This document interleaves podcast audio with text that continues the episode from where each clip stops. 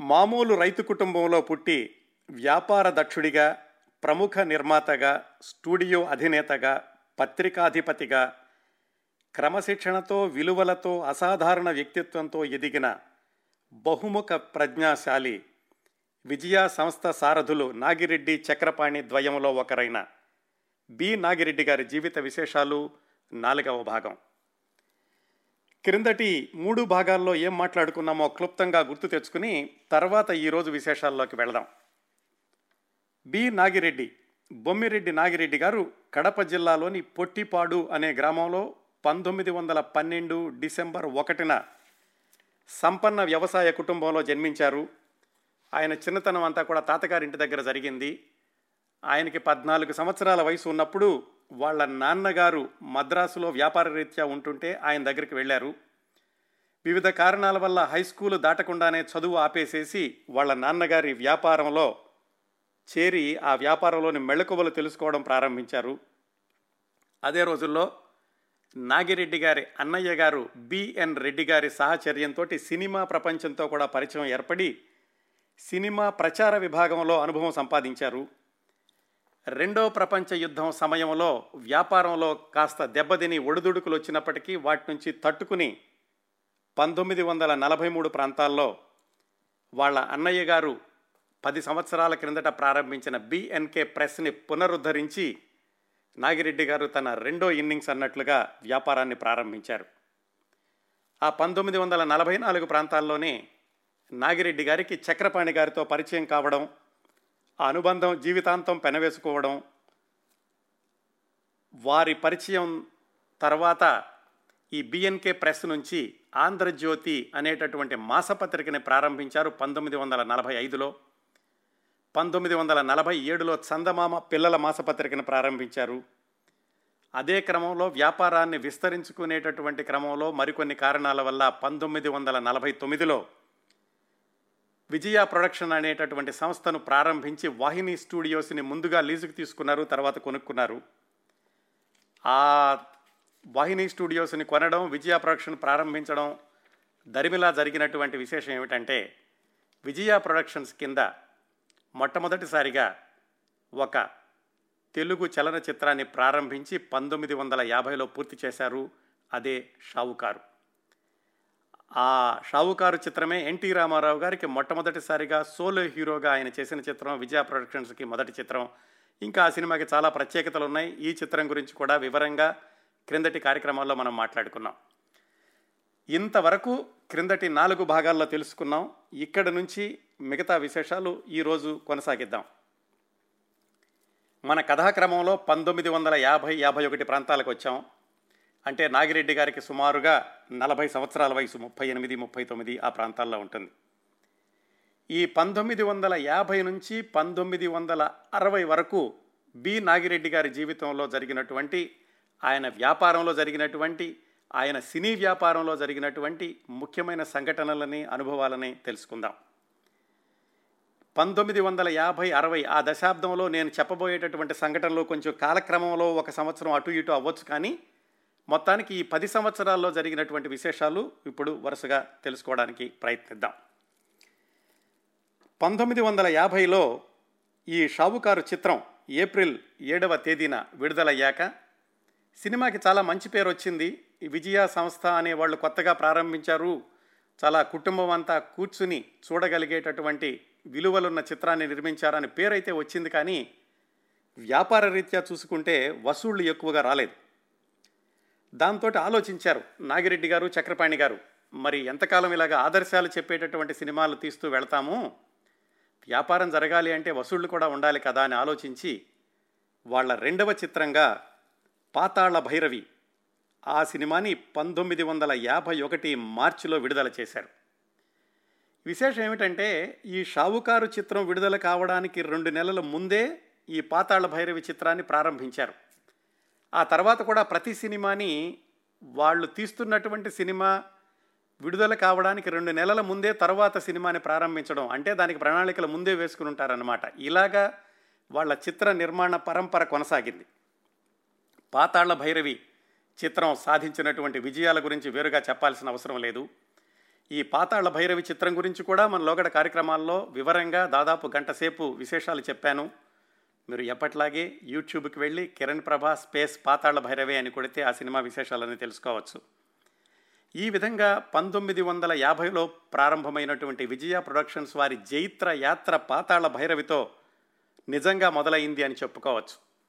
అక్కడి నుంచి రెండు దశాబ్దాల పాటు ఈ విజయ ప్రొడక్షన్స్ వాళ్ళు వెనక్కి తిరిగి చూసుకునే అవసరం లేకుండా మధ్య మధ్యలో ఒకటి రెండు ఈ పరాజయపాలైనటువంటి చిత్రాలు నిర్మించినప్పటికీ మొత్తం మీద చూసుకుంటే పంతొమ్మిది వందల డెబ్బై రెండు వరకు వాళ్ళ విజయ పతాక రెపరెపలాడుతూనే ఉందని చెప్పుకోవచ్చు. ఆ తర్వాత కూడా మరో రెండు దశాబ్దాల పాటు హిందీ సినిమాలు ఇతర భాషా చిత్రాలు అలాగే భాగస్వామ్యంలో తీసిన తీసిన చిత్రాలు మొత్తానికి ఈ విజయ ప్రొడక్షన్ అనే సంస్థ దాదాపుగా యాభై సంవత్సరాలు కొనసాగింది అని చెప్పుకోవచ్చు. విజయ ప్రొడక్షన్స్ వారి చాలా సినిమాల గురించి మనం విశేషాలు లోగడ కార్యక్రమాల్లో మాట్లాడుకున్నాం కాబట్టి ఆ విశేషాలన్నీ ఇప్పుడు మళ్ళీ చెప్పబోవడం లేదు. నాగిరెడ్డి గారి కోణంలో చూసుకుంటూ ఆ వ్యాపారాన్ని ఎలా అభివృద్ధి చేశారు సినీ పరిశ్రమ అభివృద్ధికి ముఖ్యంగా తెలుగు చలనచిత్ర పరిశ్రమ అభివృద్ధికి ఆయన చేసినటువంటి కృషి ఏమిటి ఈ కోణంలో మనం విశేషాలు తెలుసుకుంటూ వెళ్దాం. విజయ ప్రొడక్షన్స్ ప్రసక్తి వచ్చింది కాబట్టి ఒక్కసారి ఆ విజయ ప్రొడక్షన్స్ యొక్క ఖ్యాతి ప్రశస్తి దానిని నాగిరెడ్డి గారు చక్రపాణి గారితో కలిసి పెంపొందించినటువంటి వైనం దానికి సంపాదించినటువంటి ప్రతిష్ట ఆ కోణంలో చూసుకుంటే విజయ ప్రొడక్షన్స్ ఆ బ్యానర్ నుంచి తెలుగులోనే కాకుండా తమిళంలో కన్నడంలో హిందీలో కూడా సినిమాలు వచ్చినాయి ఆ తర్వాత దశాబ్దాల్లో. మొట్టమొదటి సినిమా నుంచి చూసుకుంటే ఎన్టీ రామారావు గారు ఎస్వి రంగారావు గారు సావిత్రి గారు ఘంటసాల గారు పింగళి గారు మార్కస్ బార్ట్లే కమలాకర్ కామేశ్వరరావు గారు వీళ్ళందరూ కూడా ఇంకా చాలామంది ఈ విజయ ప్రొడక్షన్స్ తోటి ఎదుగుతూ వచ్చారు. అందుకే విజయ ప్రొడక్షన్స్ అనేది ఒక సినీ నిర్మాణ సంస్థగా కాకుండా ఒక సినీ కుటుంబ వ్యవస్థలాగా కొనసాగింది అన్ని దశాబ్దాలు కూడా ఈ పాతాళ భైరవి సినిమా విజయం దగ్గర నుంచి మిగతా సినిమాలన్నీ కూడా నిర్మించే క్రమంలో వాళ్ళు వ్యాపార విలువలు అలాగే వ్యాపార విలువలు చూసుకున్నప్పటికీ కూడా ఎక్కడ కుటుంబ విలువలు పోకుండా ఉత్తమమైనటువంటి అభిరుచులతోటి ఆ సినీ నిర్మాణాన్ని కొనసాగిస్తూ వచ్చారు. పంతొమ్మిది వందల యాభై ఒకటిలో ఈ పాతాళ భైరవి విడుదలైనటువంటి సంవత్సరమే మద్రాసులో మొట్టమొదటి ప్రపంచ చలన చిత్రోత్సవం జరిగింది వరల్డ్ ఫిల్మ్ ఫెస్టివల్. దానిలో ప్రదర్శించడానికని భారతదేశం అంతటి నుంచి కూడా విడుదలైనటువంటి ఉత్తమమైన చిత్రాలను ఎంపిక చేసే ప్రక్రియలో దక్షిణ భారతదేశం నుంచి ఒకే ఒక్క చిత్రం ఎంపిక అయ్యిద్ది అదే పాతాళ భైరవి. ఆ సినిమాని మొట్టమొదటి ప్రపంచ చలనచిత్రోత్సవం మద్రాసులో ప్రదర్శించడమే కాకుండా నాగిరెడ్డి గారు ఒక ఆలోచన చేశారు. ఏమిటంటే ఆ సినిమా చలనచిత్రోత్సవానికి వచ్చినటువంటి ప్రతినిధులందరికీ కూడా ఒక ఎగ్జిబిషన్ షూటింగ్ లాంటిది ఏర్పాటు చేశారు విజయ స్టూడియోస్ వాహిని స్టూడియోస్లోను. ఎగ్జిబిషన్ షూటింగ్ అంటే ఆ వచ్చిన వాళ్ళందరికీ కూడా తెలుగు సినిమాలు ఎలా తీస్తాము అని చూపించడానికని కేవీ రెడ్డి గారు దర్శకత్వం వహించగా ఎన్టీ రామారావు గారు రేలంగి నటించినటువంటి పాతాళ భైరవులోని కొన్ని దృశ్యాలని చిత్రీకరించి చూపించారు ప్రత్యక్షంగా వాళ్ళకి. ఇలా ఉంటుంది అని. అదే కాకుండా నాగిరెడ్డి గారు ఏం చేసేవాళ్ళంటే ఎక్కడ అవకాశం దొరికినా కానీ తన స్టూడియోని పది మందికి పరిచయం చేయడానికి ఆ స్టూడియోలో ఉన్నటువంటి సౌకర్యాలు అందరికీ తెలియచేయడానికి ఆయన వ్యాపార దృక్పథంలో పనిచేస్తూ ఉండేవాళ్ళు. దాని కొన్ని ఉదాహరణలు ఏంటంటే ఈ కేవలం మొట్టమొదటి ప్రపంచ చలనచిత్రోత్సవం అప్పుడు ఈ ఎగ్జిబిషన్ షూటింగే కాకుండా ఆ తర్వాత సంవత్సరాల్లో ఆల్ ఇండియా సినీ టెక్నీషియన్స్ అనేటటువంటి ఒక సంస్థని ప్రారంభమై దాని మొదటి వార్షికోత్సవం జరిగినప్పుడు దాన్ని కూడా ఆయన వాహిని స్టూడియోస్లోనే ఉచితంగా నిర్వహించారు. ఆ తరువాతి సంవత్సరం ఆల్ ఇండియా ఫిల్మ్ ఫెడరేషన్ అనేటటువంటి సంస్థ సమావేశాలు ఉత్సవాలు జరిగేటప్పుడు దానికి కూడా తమ స్టూడియోని ఉచితంగా ఇచ్చారు.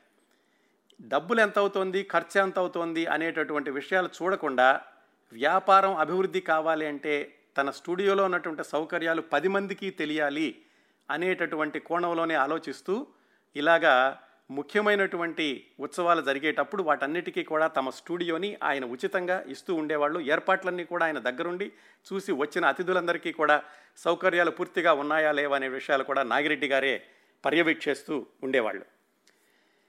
ఇది ఒకవైపు స్టూడియో ఆ స్టూడియో పరంగా ఈ సినిమాల నిర్మాణం. ఇది ఒకవైపు జరుగుతూ ఉంటే రెండో వైపు ఆయన ప్రెస్ ఎలాగో ఉంది కదా ఆ ప్రెస్ పరంగా కూడా పత్రికల పరంగా కూడా ఆయన అభివృద్ధి చేసుకుంటూ వచ్చారు. ఒక విధంగా చెప్పుకోవాలంటే నాగిరెడ్డి గారు ఇటువైపు సినీ పరిశ్రమ రెండో వైపు ఈ ప్రెస్ పరిశ్రమ రెండు పడవల మీద కూడా కాళ్ళు వేస్తూ రెండిటిని అత్యంత సమర్థవంతంగా నిర్వహిస్తూ వెళ్ళారు.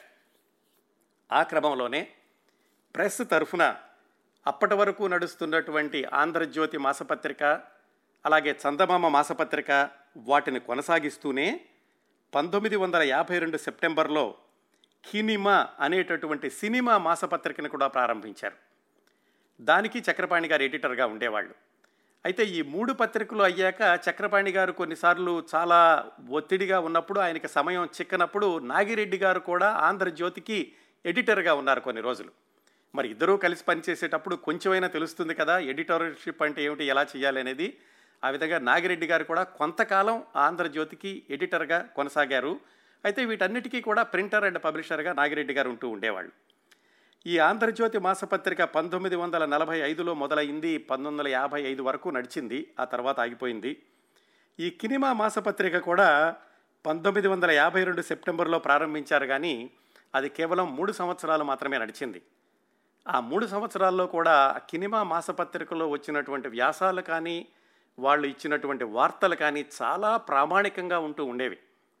అప్పట్లో ఉన్నటువంటి ఏ సినిమా పత్రికతో పోల్చుకున్నప్పటికీ ఇప్పుడు చూసినా కానీ అందులో ఉన్నటువంటి వార్తలు వాటి యొక్క ప్రామాణ్యత అనేది కొట్టొచ్చినట్టుగా కనిపిస్తూ ఉంటుంది.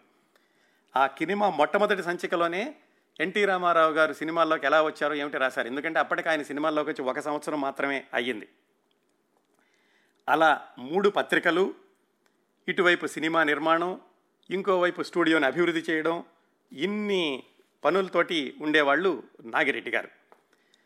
అయితే ఈ కేవలం స్టూడియో అనేది సినిమా నిర్మాణము లేదో వ్యాపారమే అని కాకుండా ఆయన సినిమా నిర్మాణానికి వచ్చిన వాళ్ళందరికీ కూడా అన్ని సౌకర్యాలు కల్పించడం అన్ని సౌకర్యాలు అంటే తాము తీసేటటువంటి సినిమాలకి ఎన్ని సౌకర్యాలు అంటాయో అన్ని మిగతా వాళ్ళకు కూడా ఇవ్వడం తమ సొంత సినిమాల స్టూడియోలో నిర్మిస్తే వాళ్ళకి ఏ ఏ రాయితీలు తీసుకుంటారో అదే రాయితీలు బయట వాళ్ళకి ఇవ్వడం. ఒకవేళ బయట వాళ్ళు తమ స్టూడియోలో నిర్మించినటువంటి చిత్రాల విడుదలలో కానీ ఆ తర్వాత కానీ ఇబ్బందులు ఎదురైతే వాళ్ళకి మళ్ళా కొంత డబ్బులు వెనక్కి ఇవ్వడం. ఇలాంటి ఉత్తమమైనటువంటి విలువల్ని మొట్టమొదటి నుంచి కూడా పాటిస్తూ వచ్చారు బి. నాగిరెడ్డి గారు. అందుకే ఆయన్ని మనం విలువలున్న వ్యాపారవేత్త అని చెప్పుకున్నాం మొట్టమొదట్లోనే. అట్లాగే ఈ సినిమా నిర్మాణానికి వచ్చే వాళ్ళందరూ కూడా ఒక కుటుంబంలాగా ఉండాలి అనేటటువంటి ఉద్దేశంతో పంతొమ్మిది వందల యాభై రెండులో ఈ స్టూడియోస్లో వాహిని స్టూడియోస్లో ఒక అద్భుతమైనటువంటి కార్యక్రమాన్ని నిర్వహించారు. అలాంటి కార్యక్రమం ఆ ముందు జరగలేదు ఆ తర్వాత జరగలేదు. అదేమిటంటే విజయ కార్నివాల్ అని పంతొమ్మిది వందల యాభై రెండులో ఒక రోజంతా సినీ పరిశ్రమకి చెందిన వాళ్ళందరూ అంటే కేవలం విజయ ప్రొడక్షన్స్లో పనిచేసే వాళ్ళు మాత్రమే కాదు అప్పటికి మద్రాసులో ఉన్న ఏ భాషకు చెందిన సినీ ప్రముఖులైనా కానీ అందరూ పాల్గొనేలాగా ఒక తిరణాల లాంటిది చేశారు ఒక రోజంతా ఉదయం నుంచి ప్రారంభించి రాత్రి వరకు.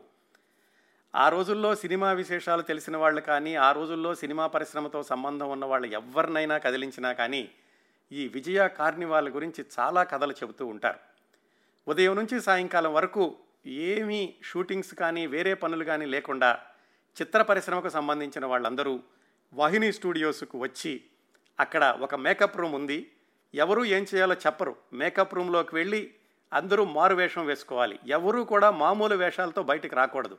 బయటంతా తిరణాల్లాగా అన్ని ఈ తిరుమండారాలు అమ్మేవాళ్ళు అలాగే ఆటలు ఆడుకునేవి ఇలాంటివన్నీ ఉన్నాయి. వాటిల్లోకి వచ్చేటటువంటి నటీనటులు ఎవరు? తమ సొంత రూపంతో రాకూడదు. అందరూ కూడా మారు వేషంలో రావాలి. ఎవరు ఏమిటనేది ఎవరూ చెప్పరు. వాళ్ళంతట వాళ్ళు ఊహించుకుని అలాగ అందరూ కూడా మారు వేషాలతోటి ఆ రోజంతా కూడా ఆ కార్నివాల్లో తిరిగి చాలా సందడి చేశారు. ఈ కొంత కొంతమంది వేసుకున్నటువంటి వేషాల గురించి చెప్పుకోవాలంటే సావిత్రి గారు ఆవిడ కాయ రజా కాయ్ ఐదు రూపాయలు పెడితే పది రూపాయలు పది రూపాయలు పెడితే ఇరవై రూపాయలని ఆ జోదం ఆడేటటువంటి అమ్మాయిగా వేషం వేసుకుని మూడు మొక్కలాట గురించి చెబుతూ ఆవిడ ఆ కార్నివాల్ అంతా తిరుగుతూ చాలా సందడి చేశారు. ఆ మూడు ముక్కలాట ఆడేటటువంటి వ్యక్తిగా ఉన్నట్టు పల్లెటూరి వ్యక్తిగా ఉన్న ఆయన ఎల్వి ప్రసాద్ గారు. అలాగే ఘంటసాల గారు ఒక గిరిజన యువకుడిలాగా వేషం వేసుకుని డప్పు కొడుతూ పాటలు పాడుతూ మొత్తం అదంతా తిరిగారు. అలాగే స్వామీజీ వేషాలు జ్యోతిష్యుడి వేషాలు ఇలా రకరకాలుగా వేషాల్లో ఉన్నారు. భానుమతి గారు అయితే ఒక తల మీద టోపీ పెట్టుకుని భుజానికి ఒక ట్రే లాంటిది పెట్టుకుని అక్కడ వాళ్ళందరికీ కూడా స్వీట్స్లు చాక్లెట్లు పంచడం ఇలాంటివన్నీ చేశారు. పుల్లయ్య గారు శాంతకుమార్ గారు అలాగే హాస్యనటుడు బాలకృష్ణ గారు ఎస్వి రంగారావు గారు పద్మనాభం గారు అలాగే తమిళ నటులందరూ కూడాను అలాగే సంగీత దర్శకుడు ఎస్ రాజేశ్వరరావు గారు కన్నాంబ గారు శివరావు గారు ఇలా అందరూ ఒకళ్ళ పెద్ద ఒకళ్ళ చిన్న అని లేకుండా అందరూ కూడా ఆ రోజు మారు వేషాలతో ఆ స్టూడియో అంతా తిరిగి సందడి చేశారు. దానికైన ఖర్చు అంతా కూడా ఎల్వి ప్రసాద్ గారే భరించారు. ఆయన చేయదలుచుకుంది ఏమిటంటే ఇదంతా ఒక కుటుంబం మనమంతా ఒక కుటుంబంలా ఉంటున్నాము కుటుంబంలాగానే ఎదగాలి అనేటటువంటి ఉద్దేశంతో ఆయన ఈ విజయ కార్నివాల్ని ఉదయం పది గంటల నుంచి రాత్రి పది గంటల వరకు కొనసాగించారు. మరి నాగిరెడ్డి చక్రపాణి గారు ఎలాంటి వేషాలు వేసుకున్నారు? నాగిరెడ్డి గారేమో ఒక కమాండర్ లాగా వేషం వేసుకున్నారు. చక్రపాణి గారేమో ఒక మార్వాడి సేటు వేషాన్ని వేసుకున్నారు. రేలంగి గారేమో నుదుటి మీద ఒక నామం పెట్టుకుని ఓ చేతిలో ఒక హుండీ పట్టుకుని తిరుపతి వెళ్ళేటటువంటి భక్తుడిలాగా అందరి దగ్గరికి వచ్చి తిరుపతి వెళ్తున్నాను కొంచెం పైసలు వేయండి అని అడిగేలాగా ఆయన వేషం వేశారు. కేవలం ఈ మారు వేషాలే కాకుండా సాయంకాలం అయ్యాక చక్కటి నాట్య ప్రదర్శనలు అలాగే నాటక ప్రదర్శనలు ఉమర్ ఖయ్యామని నాటక ప్రదర్శన అలాంటివి అన్నీ కూడా ఏర్పాటు చేశారు. వీటన్నింటినీ కూడా అప్పట్లో నాగిరెడ్డి గారి గురించి ప్రముఖంగా చెప్పుకుంటూ ఉండేవాళ్ళు. ఆయన కేవలం వ్యాపారం అంటే డబ్బులు మాత్రమే అని కాకుండా ఇలాగ అందరినీ ఒక చోటకి చేర్చాలి అన్ అందరితో కూడా కలిసి ఉండాలి అందరూ ఒక కుటుంబం అనేటటువంటి భావాన్ని పెంపొందించాలి అనేటటువంటి ఉద్దేశంతోనే ఎప్పుడు ఉండేవాళ్ళు నాగిరెడ్డి గారు అని అప్పట్లో ఆయన తెలిసిన వాళ్ళందరూ కూడా పదే పదే చెబుతూ ఉంటారు. ఈ విధంగా స్టూడియోకి అనుబంధంగా సినిమాలు ప్రెస్కి అనుబంధంగా పత్రికలు ఈ రెండు వైపుల నుంచి కూడా తన వ్యాపారాన్ని అభివృద్ధి చేస్తూ వెళ్ళేటటువంటి క్రమంలో నాగిరెడ్డి గారు పంతొమ్మిది వందల యాభై యాభై ఒకటి ఆ మధ్యలో చందమామ బిల్డింగ్స్ అని ఒక పెద్ద భవనాన్ని నిర్మించారు వడపళినిలో అప్పట్లో నాగిరెడ్డి గారి సామ్రాజ్యం అంతా కూడా వడపళిని చుట్టూతా ఉండేది. వడపళిని అనేటటువంటి ప్రాంతం అభివృద్ధి అయ్యేటటువంటి క్రమంలో నాగిరెడ్డి గారి యొక్క కృషి చాలా ఉంది అని మద్రాసు చరిత్ర తెలిసిన వాళ్ళందరూ కూడా చెబుతూ ఉంటారు. ఆ చందమామ బిల్డింగ్స్ కట్టాక కొన్ని సంవత్సరాల తర్వాత దానిలోకే తమ నివాసాన్ని కూడా మార్చారు. తమ నివాసం అంటే ఆయనతో పాటుగా చక్రపాణి గారు కూడా వచ్చారు. పంతొమ్మిది వందల యాభై నాలుగు ప్రాంతంలో అనుకుంటాను చందమామ బిల్డింగ్స్లోకి వెళ్ళారు. అది జరిగినటువంటి ఒక సంవత్సరానికి అంటే పంతొమ్మిది వందల యాభై ఐదు ప్రాంతాల్లో అనుకుంటాను మూడు వివాహాలు చేశారు ఆయన. వాళ్ళ అంటే నాగిరెడ్డి గారి పెద్దబ్బాయి బిఎల్ఎన్ ప్రసాద్ అని అలాగే వాళ్ళ పెద్దమ్మాయి జయలక్ష్మి వాళ్ళిద్దరి వివాహాలతో పాటుగా చక్రపాణి గారి అబ్బాయి తిరుపతి రాయుడు అని ఆయన వివాహం. ముగ్గురు వివాహాలు కూడా ఒకేసారి చేశారు నాగిరెడ్డి గారు. అది నాగిరెడ్డి చక్రపాణి గారి యొక్క ఆ స్నేహానికి ఉన్నటువంటి బంధం అనుబంధం వాళ్ళు మేము అనేటటువంటి తేడా లేదు అనేలాగా మూడు వివాహాలు ఒకేసారి చేసి నాగిరెడ్డి గారు అత్యుత్తమమైనటువంటి విలువల్ని చాటి చెప్పారు. తమ బంధువులకే కాకుండా మిత్రులకే కాకుండా చూసిన వాళ్ళందరికీ తర్వాత చెప్పుకునే వాళ్ళందరికీ కూడా కొన్ని కొన్నిసార్లు ఈ వ్యాపారం అభివృద్ధి చేసేటప్పుడు కొన్నిసార్లు అనుకుని ప్రణాళికాబద్ధంగా వ్యాపారాన్ని విస్తరిస్తూ ఉంటారు. మరి కొన్నిసార్లు అనుకోకుండా జరిగినటువంటి సంఘటనలు కూడా వ్యాపార అభివృద్ధికి లేకపోతే వ్యాపారంలో కొత్త కొత్త మలుపులకి దారితీస్తూ ఉంటాయి. దానికి ఉదాహరణ ఏమిటంటే నాగిరెడ్డి గారి పెద్దబ్బాయి బిఎల్ఎన్ ప్రసాద్ లక్ష్మీ నరసింహ ప్రసాద్. ఆయన కూడా హై స్కూల్ చదువు పూర్తయిపోగానే పెద్దగా చదువులకు వెళ్ళకుండా వాహిని స్టూడియో అంటే వాళ్ళదే కదా ఆ వాహిని స్టూడియోలో మార్కస్ బాట్లే గారి దగ్గర సెకండ్ అసిస్టెంట్ కెమెరామ్యాన్గా చేరారు. వాళ్ళ సినిమానే పెళ్ళి చేసి చూడు అనేటటువంటి షూటింగ్ జరుగుతోంది. ఆ లైటింగ్ ఏర్పాట్లు అది చేసేటప్పుడు ఎవరో లైట్ మ్యాన్కి కరెంటు ప్లగ్ పాయింట్ ఏదో తప్పుగా పెడుతుంటే ఆ లైట్ మ్యాన్కి షాక్ కొట్టింది. అతన్ని కాపాడడానికని ఈ బిఎల్ఎన్ ప్రసాద్ గారు అంటే నాగిరెడ్డి గారి పెద్ద అబ్బాయి వెళ్ళి అతన్ని పట్టుకుని లాగడంలో ఈయనకి కూడా షాక్ కొట్టింది.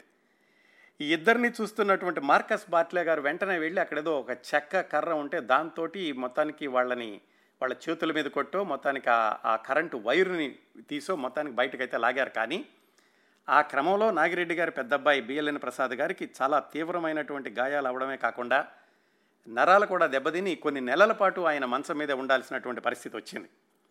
కోలుకోవడానికి నెలల పైగా పట్టింది. అప్పుడు వాళ్ళ అమ్మగారు అంటే నాగిరెడ్డి గారి భార్య గారు శేషమ్మ గారు వాళ్ళ అబ్బాయికి చెప్పారు అరే అబ్బాయి వద్దు నువ్వు ఈ పనులన్నీ నువ్వు ఏదైనా ఇంకా ఈ సినిమాల్లోనూ కెమెరా వైపు ఇలాంటి వైపు వెళ్ళొద్దు నాకెంతో భయంగా ఉంది. నువ్వు కావాలంటే ప్రెస్లో ఏదైనా చూసుకో అని వాళ్ళ అమ్మగారు చెప్పిన మీదట నాగిరెడ్డి గారు ఈ వాళ్ళ పెద్ద అబ్బాయి కోసం అని చెప్పి block making poster litho press ఇలాంటిదన్నీ కూడా విస్తరించారు. ఆ విభాగాన్ని నాగిరెడ్డి గారి పెద్ద అబ్బాయి ప్రసాద్ గారు అలాగే చక్రపాణి గారి అబ్బాయి తిరుపతి రాయుడు గారు ఇద్దరూ కలిసి దాన్ని బాగా అభివృద్ధి చేశారు. అయితే ఇలాగా ప్రెస్లో లిథో ప్రెస్ని దీన్ని మొదలుపెట్టించినప్పుడు వెంటనే ఆయన్ని యజమానిని చేయలేదు. ముందుగా కార్మికుడుగా ఉంటూ కార్మికులతో పాటు పనిచేసి అదే డ్రెస్సు వేసుకుని వాళ్ళతో పాటుగా ఆ షి షిఫ్టుల్లో పనిచేసి వాళ్ళ సాధక బాధకాలన్నీ తెలుసుకున్న తర్వాత యాజమాన్యాన్ని అప్పగించారు నాగిరెడ్డి గారు వాళ్ళ పెద్ద అబ్బాయికి ఆ ప్రెస్కి అనుబంధంగా పెట్టినటువంటి లితో ప్రెస్ ఈ మల్టీ కలర్ ఆఫ్సెట్ ప్రెస్ దానిలోనే సినిమాలకు సంబంధించినటువంటి వాల్ పోస్టర్లు ప్రింట్ చేస్తూ ఉండేవాళ్ళు. భారతదేశంలోని అతిపెద్ద వాల్ పోస్టర్ కూడా వీళ్ళ ప్రెస్లోనే ప్రింట్ చేశారట ఆ రోజుల్లోనూ. ఈ విధంగా ప్రెస్ని ఒకవైపు నుంచి అభివృద్ధి చేస్తూ రెండో వైపు నుంచి ఈ సినిమాల నిర్మాణం కూడా కొనసాగుతూ ఉంది. మరి అన్నీ కూడా అలాగే అభివృద్ధి పదంలో కొనసాగితే ఆ జీవితానికి అర్థం ఉండదు అలాగే వ్యాపారానికి కూడా ఒక థ్రిల్ అనేది ఉండదు కదా. ఇలా కొనసాగుతున్న రోజుల్లో వాళ్ళకి తీవ్రమైనటువంటి ఎదురు దెబ్బ తగిలింది చంద్రహారం అనేటటువంటి సినిమా రూపంలో. ఈ చంద్రహారం చిత్రం గురించి కూడా మనం లోగడ కార్యక్రమాల్లో చాలా వివరంగా మాట్లాడుకున్నాం. విజయ వారు విజయ పథంలో కొనసాగుతున్నటువంటి రోజుల్లో ఒక్కసారి సడన్గా వాళ్ళకి బ్రేక్ వేసినట్టుగా ఈ చంద్రహారం చిత్రం అత్యంత ఘోర పరాజయం పాలై వాళ్ళకి ఆ రోజుల్లోనే పాతిక లక్షలు నష్టం తీసుకొచ్చింది. ఈ చంద్రహారం గురించిన వివరాలు అన్నీ చెప్పను కానీ కొన్ని విషయాలు చెప్తాను. అంటే ఈ సినిమా పరాజయం పాలైనప్పటికీ కూడా నాగిరెడ్డి గారి చక్రపాణి గారి యొక్క స్నేహ బంధం ఎలా కొనసాగింది అపార్థాలు వచ్చేటటువంటి పరిస్థితిని ఎలా తొలగించుకున్నారు అనేటటువంటి విశేషాలు తెలుసుకుంటే చాలా ఆశ్చర్యంగా ఉంటుంది. స్నేహం అనేది రెండు చేతులతోనూ కాపాడుకోవాల్సిన దీపం లాంటిది. ఆ రెండు చేతులు మిత్రుల యొక్క చేతులు అయ్యుండాలి. అపార్థాలు అపోహలు వచ్చినప్పుడు వాటిని తొలగించుకుంటూ ముందుకు వెళితే స్నేహం నిలబడుతుంది అనడానికి చంద్రహారం సినిమా నిర్మాణంలోనూ విడుదలైనప్పుడు ఆ తర్వాత దానివల్ల వచ్చిన నష్టం విషయంలోనూ కూడా నాగిరెడ్డి గారు చక్రపాణి గారు వ్యవహరించినటువంటి తీరు తెలియచేస్తుంది. అసలు ఏం జరిగిందంటే పాతాళ భైరవి సినిమా పూర్తయ్యాక అలాంటి సినిమానే తీద్దామని కానీ లేకుంటే అలాగ వ్యాపార వ్యాపారాత్మకమైనటువంటి చక్కటి కాలక్షేపం ఉన్న సినిమా తీయాలి అని చక్రపాణి గారు నాగిరెడ్డి గారు అనుకుని కేవీ రెడ్డి గారిని అడిగారు. మళ్ళా మాకే చేసి పెట్టండి అంటే కేవీ రెడ్డి గారు అప్పటికే వేరే వాళ్ళకు ఒప్పుకుని ఉండడంతో ఆయన వేరే సినిమా చేస్తాను మీకు తర్వాత చేస్తాను అనడం ఏదో అయ్యింది. అలాంటప్పుడు చక్రపాణి గారు ఏమనుకున్నారంటే మనం తీలేమా ఈ మాత్రం సినిమాను? జానపద సినిమానే కదా అప్పటి నుంచే మరి ఆయన జానపద కథలతోటి చందమామ ఎప్పటి నుంచో నడుపుతూ ఉన్నారు కదా. ఆయన ధైర్యంతో మనమే తీద్దామని నాగిరెడ్డి గారితో ఒప్పించి చంద్రహారం అనేటటువంటి సినిమాకి శ్రీకారం చుట్టారు. ఎప్పుడిది పాతాళ భైరవి సినిమా విడుదలవడానికి ముందే జరిగింది. అప్పటికింకా పెళ్ళి చేసి చూడు కూడా అనుకోలేదు వాళ్ళు. అయితే ఆ చంద్రహారం అనేటటువంటి స్క్రిప్ట్ మీద కొన్ని నెలల పాటు తరబడి పనిచేశారు. దానికి దర్శకుడిగా కమలాకర్ కామేశ్వరరావు గారిని కేవీ రెడ్డి గారి యొక్క సహాధ్యాయి ఆయన్ని ఎంచుకున్నారు.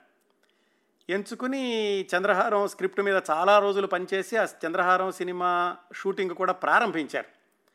అయితే కొన్ని మాసాలు అయ్యాక వాళ్ళకి అనుమానం వచ్చింది ఈ సినిమా ఏదో సరిగా రావడం లేదు మళ్ళీ స్క్రిప్ట్ని తిరగరాసుకుందాం లేకపోతే మళ్ళీ చూద్దాం అని చెప్పి ఆ సినిమాని అక్కడ ఆపేసి అప్పటికే చక్రపాణి గారు తయారు చేసినటువంటి మరొక స్క్రిప్టు ఈ పెళ్ళి చేసి చూడు దాన్ని ప్రారంభించి పెళ్ళి చూసి చూడు చిత్రాన్ని పంతొమ్మిది వందల యాభై రెండులో విడుదల చేశారు. విడుదల చేశాక మళ్ళీ చంద్రహారం సినిమాని పునఃప్రారంభించారు. అట్లా ఒకసారి మొదలయ్యి ఆగిపోయి మళ్ళీ ప్రారంభమైనటువంటి చంద్రహారం సినిమా నిర్మాణం దాదాపుగా రెండున్నర సంవత్సరాలు పైగా కొనసాగింది.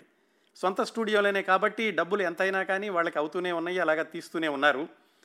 దాదాపుగా అప్పట్లో స్టూడియో మొత్తాన్ని కేవలం చంద్రహారం చిత్రం కోసమని కొన్ని నెలల పాటు వేరే వాళ్ళకి ఇవ్వకుండా ఈ విజయ ప్రొడక్షన్స్ వాళ్ళే ఆ వాహిని స్టూడియోని ఉంచుకుని చంద్రహారం చిత్రం షూటింగ్ను కొనసాగించారు. అప్పట్లోనే పాతిక లక్షల రూపాయలు ఖర్చు పెట్టారు ఈ చంద్రహార సినిమాకి. అత్యంత భారీ సెట్లు ఇరవై సెట్లో పాతిక సెట్లో వేశారు.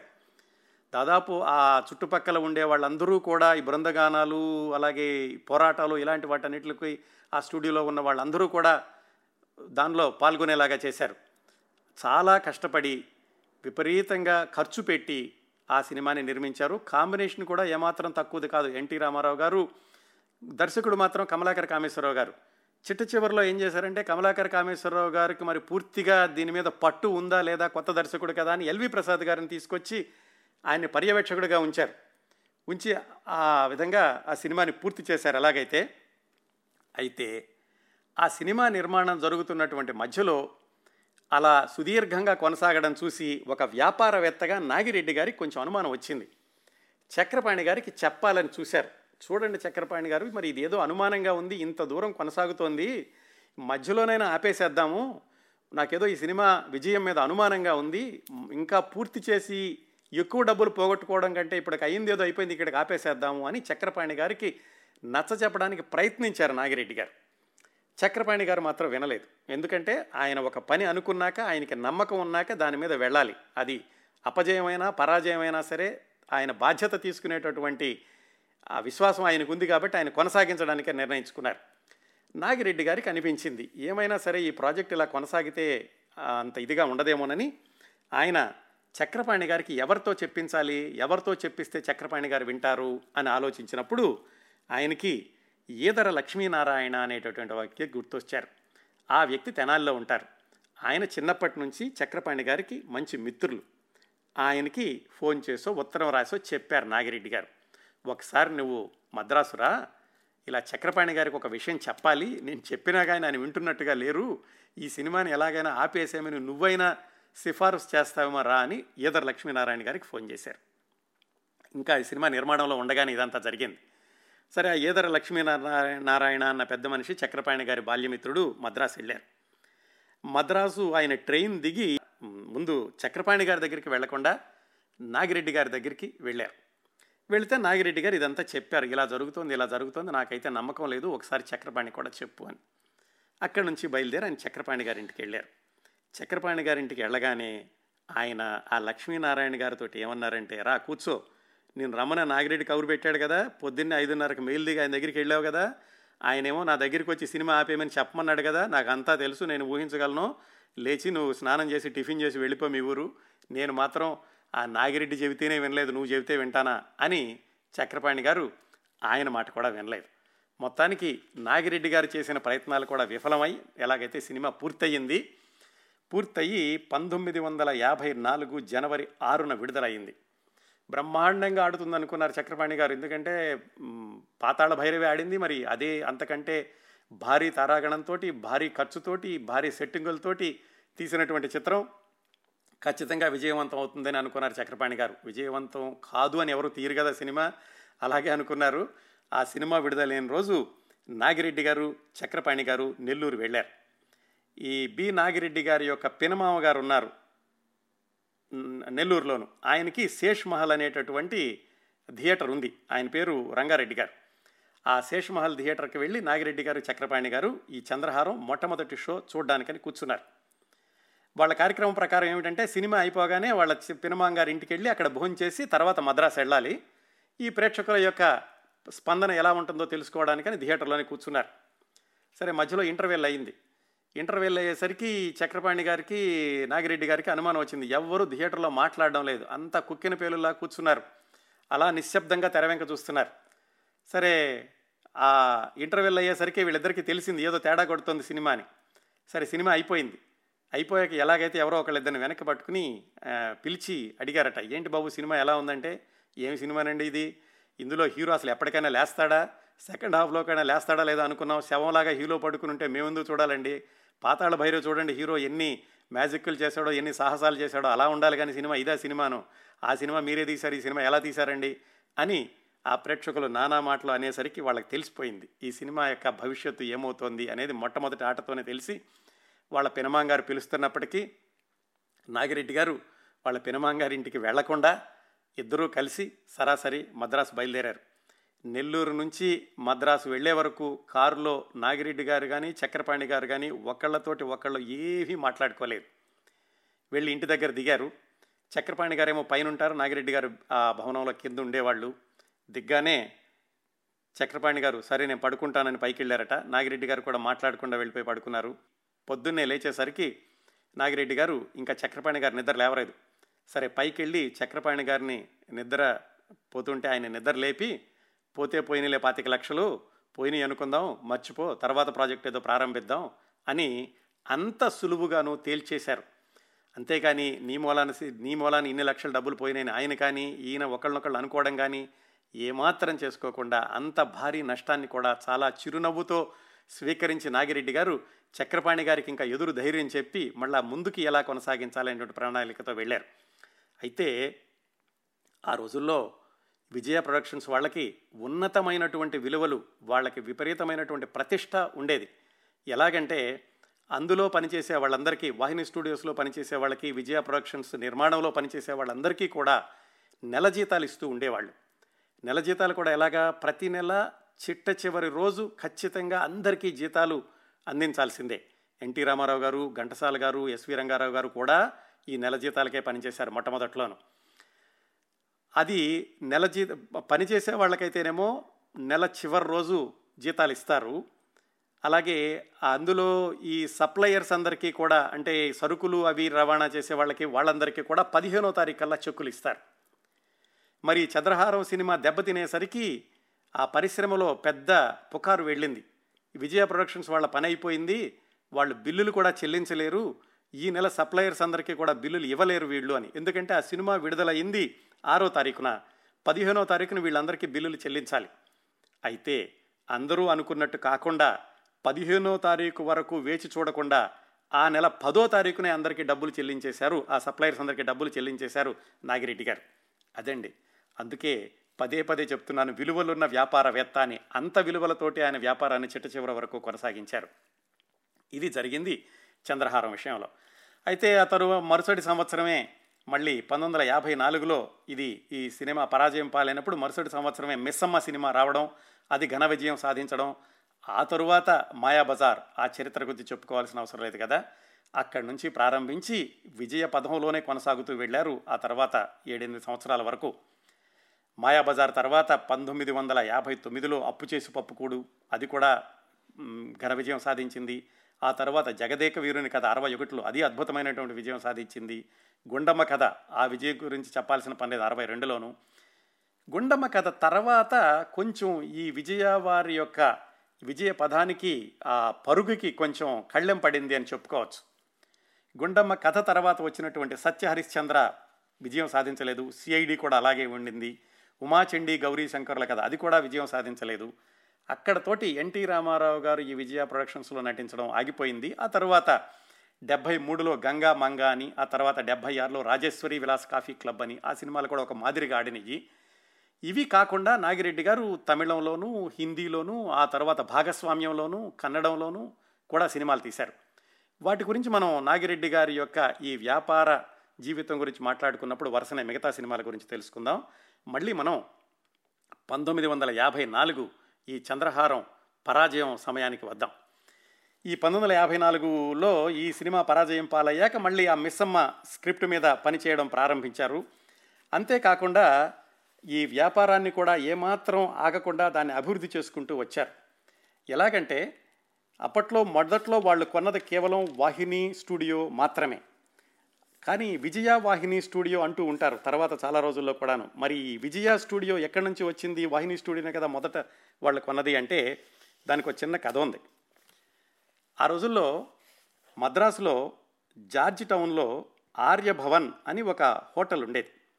ఈ ఆర్యభవన్ హోటల్ నుంచే నాగిరెడ్డి గారు వాళ్ళ అన్నయ్య గారి సినిమా నిర్మాణంలో ఉన్నప్పుడు టిఫిన్స్ అవి తీసుకుని వెళ్తూ ఉండేవాళ్ళు. ఆ ఆర్యభవన్ హోటల్ భాగస్వాముల్లో ఎవరో ఒకళ్ళు వడపళినిలో ఈ వాహిని స్టూడియోస్కి పక్కనే కొంత స్థలం కొని రేవతి స్టూడియో అని ఒక సినిమా స్టూడియోని నిర్మించారు. సరే ఎలాగూ సినిమా స్టూడియో నిర్మించారు కాబట్టి మరి విజయ ప్రొడక్షన్స్ లాగే మేము కూడా సినిమా తీద్దామని ఒక సినిమా కూడా ప్రారంభించారు. వాళ్ళకి స్టూడియో వాళ్ళకి హోటల్ బిజినెస్లో అయితే అనుభవం ఉంది కానీ ఈ సినిమా రంగంలో పెద్ద అనుభవం లేదు. అందుకని ఆయన సినీ నిర్మాణంలో ఉండగా చాలా ఇబ్బందులు పాలయ్యారు. పాలయ్యి ఆయన వచ్చి నాగిరెడ్డి గారిని అడిగారు. ఏమండి సినిమా నిర్మాణం మొదలు పెట్టాం మాకు అంత అనుభవం లేదు. కొంచెం ఇబ్బందుల్లో ఉన్నాం ఏమైనా సహాయం చేసి పెట్టండి అంటే నాగిరెడ్డి గారు తనకున్న అనుభవంతో మొత్తానికి ఆ సినిమా నిర్మాణం విజయవంతంగా ఎలా పూర్తి చేయాలో చెప్పారు. కానీ సినిమా విజయం గురించి ఎవరో చెప్పలేరు కదా. మొత్తానికి ఆ రేవతి స్టూడియో నిర్మించినటువంటి ఆర్యాభవన్ భాగస్వామి తీసిన సినిమా పరాజయం పాలైంది. చాలా కష్టాలు పడ్డారు. ఈ అష్ట కష్టాలతోటి కొనసాగినటువంటి ఈ సినిమా నిర్మాణం దీని తర్వాత మళ్ళా ఈ చిత్ర పరిశ్రమలో కొనసాగడం వాళ్ళకి ఇష్టం లేక వాళ్ళు నాగిరెడ్డి గారి దగ్గరికి వచ్చి మీరైతే ఎలాగో సహాయం చేశారు ఈ ఇబ్బందుల నుంచి బయటపడేశారండి కానీ ఈ సినిమా నిర్మాణంలో కొనసాగడం అనేది మాకంత ఈ నమ్మకంగా లేదు మాకు నమ్మకం కలగడం లేదు అందువల్ల దీని నుంచి విరమించుకుంటాం ఈ రంగం నుంచి మా హోటల్ పని ఏదో మేము చూసుకుంటాము ఈ స్టూడియో మీరు ఏమైనా కొనుక్కుంటారా? అని అడిగారు. నాగిరెడ్డి గారు ఎలాగూ అటు ప్రెస్ ఎలాగైతే అభివృద్ధి చేస్తున్నారో సినిమాలు ఎలాగైతే తీస్తున్నారో స్టూడియోని కూడా అభివృద్ధి చేసేటటువంటి క్రమంలో ఆయన రేవతి స్టూడియోని కొనడానికి ఒప్పుకుని దాన్ని కొనేశారు. అది విజయ స్టూడియో అయింది. అప్పుడు ఈ వాహిని స్టూడియో విజయ స్టూడియో కలిపి విజయ వాహిని స్టూడియో అయ్యింది. పద్నాలుగు ఫ్లోర్లు అయినాయి ఆ స్టూడియో కూడా కలుపుకునేసరికి. ఆ విధంగా అది అతిపెద్ద స్టూడియోగా ఆసియాలో అనుకుంటాను.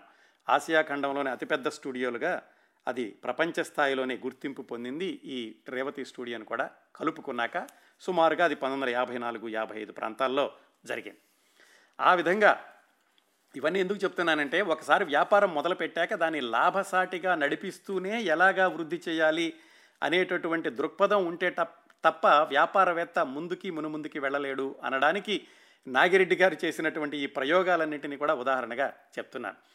కేవలం ఆయన ఏదో తన పరిశ్రమ తన సినిమాలు తన స్టూడియోనే అనకుండా చిత్ర పరిశ్రమకి ఎలాంటి ఇబ్బందులు ఎదురైనా కానీ ఆయన ముందుండేవాడు.